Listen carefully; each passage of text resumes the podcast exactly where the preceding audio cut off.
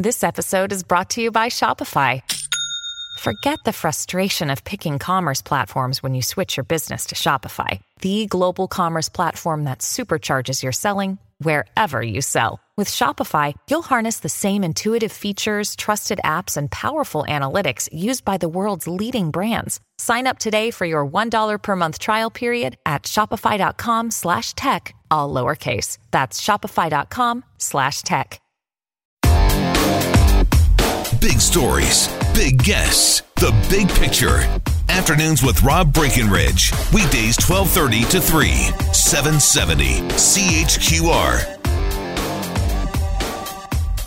By the way, if you're wondering, what does Facebook know about me? Or what does Facebook have on me? There's something really interesting you can do. And some people are, are surprised to see how much is there. But you can basically download your account. You download a copy of everything that Facebook has. All you got to do is go to settings, then click on download a copy of your Facebook data. And it can save as a zip file. It may be pretty big, but it will have everything. And you can see it all for yourself. So, what needs to come of all of this? And if we're going to go down the path of regulating Facebook, um, how do we go about it? What does regulation look like? And what do we hope it's going to achieve?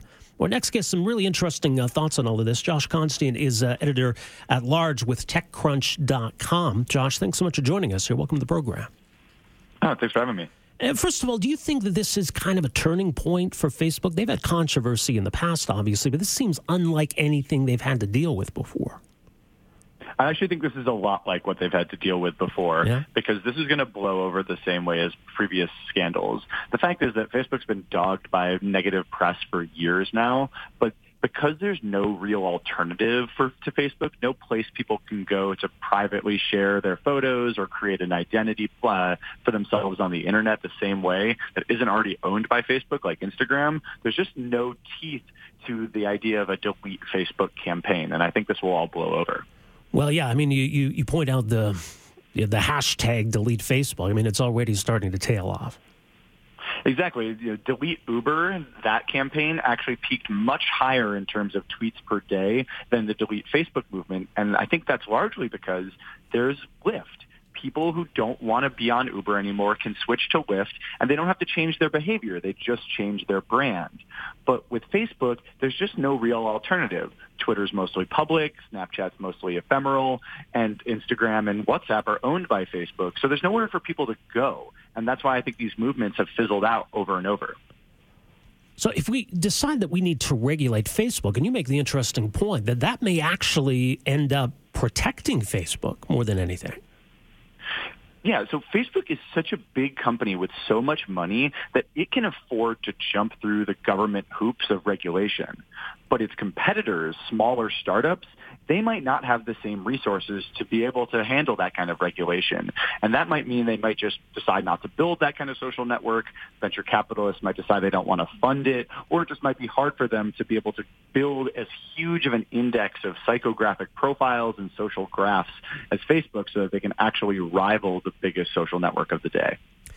You think people want an alternative? It's interesting because um, you know, I've been seeing a lot of ads on Twitter, oddly enough, for DuckDuckGo, the search engine, and their whole thing is: look, we don't track what you do, we don't save anything about you. Uh, we're completely different from Google, and Google's had the same kind of controversies uh, about privacy and data, but yet people keep going back to Google.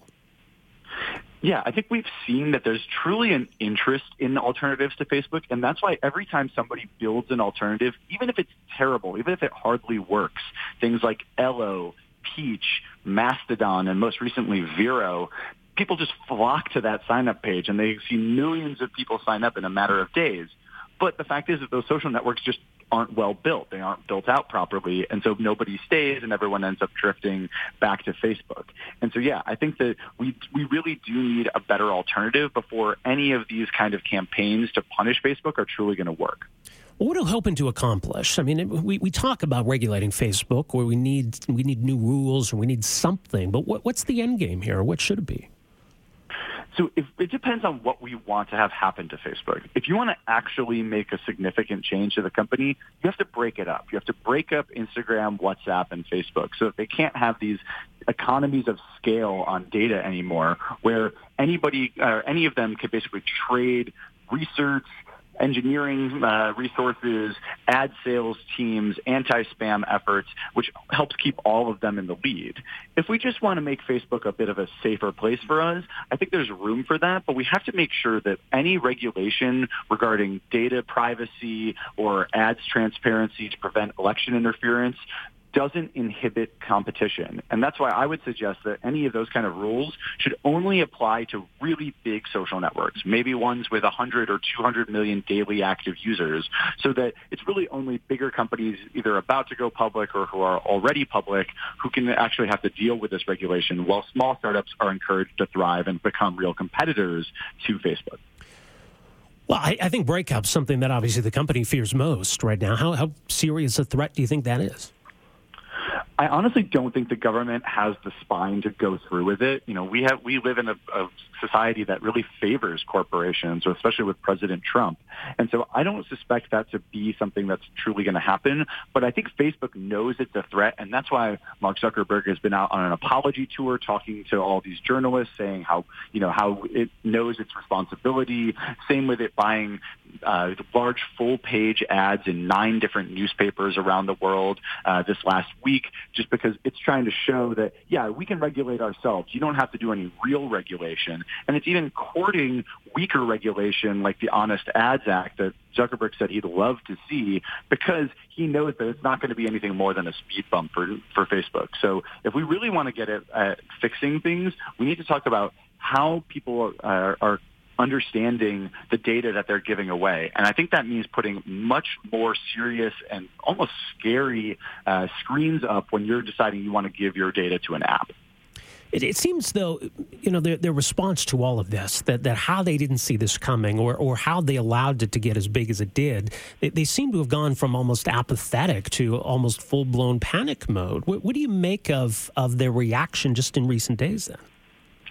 I think what we are seeing is that Facebook is not responding to user backlash because new downloads of Facebook are not dropping.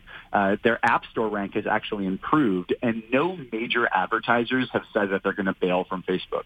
So while the stock price is down, I would actually expect it to come back up. I don't think Facebook is really worried about its business in the short term.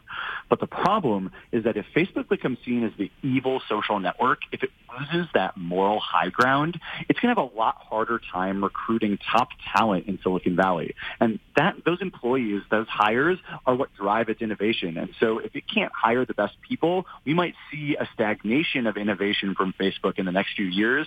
And that could actually open the door to competitors, which is really what we need right now. Yeah, absolutely. Well, people can read more, as mentioned, techcrunch.com. Josh, appreciate your input on this. Thanks for joining us here.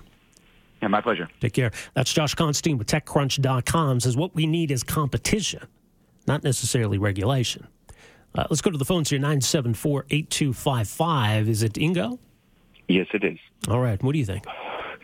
Well, how are you, Rob? I actually texted you several times because I really don't like to call in, but I think this is a very important, very important issue. And I will tell you my experience with Facebook. Well, my wife created a Facebook page for me and uh, she created this so that she can see her own Facebook page. I wasn't interested in Facebook, and um, because, a matter of fact, I call it the anti-social network. And I have my experiences like going to a restaurant and I see a couple with a child in a restaurant and both parents are on their bloody phones and the, and the child is just sitting there being bored. That is antisocial. So the next step. So I'm starting to use the Facebook page to be in contact with my relatives in Germany and so forth. And all of a sudden, one day, my wife comes up to my to me, and she is nothing but furious because she googled my name, and it came up that I, accordingly to her, opened up three dating profiles. Oh dear. okay, so it took me two days to prove to her that it wasn't me because the picture she used at the time was the picture she placed when she opened up the Facebook account. Okay? Mm-hmm. And it took me two days to convince her and getting out of this misery. So fortunately, so what, then I did my research. One more of them was MySpace, by the way. The other two I can't remember. So what I did, because I'm dual citizen, I'm also European. I emailed Google and I asked them to take me off the search. Of course, Google wanted to have proof that I'm European because in Europe, Google has to take off your searches if you want to, if you can prove that you haven't been involved. So I had to, I sent the proof and, and it was taken off. Google, actually Facebook sold my profile with my picture ever since I did not allow my wife to tag me in my pictures. Then what I had to do is I changed my picture, my, my personal picture to my motorcycle so that this will never happen again, that anybody knows what I see, uh, look like. Because I have no interest in people contacting me who I don't even know. And I don't have any interest that Facebook goes through my contact list and sends them a message, oh, Ingo is on MySpace, right?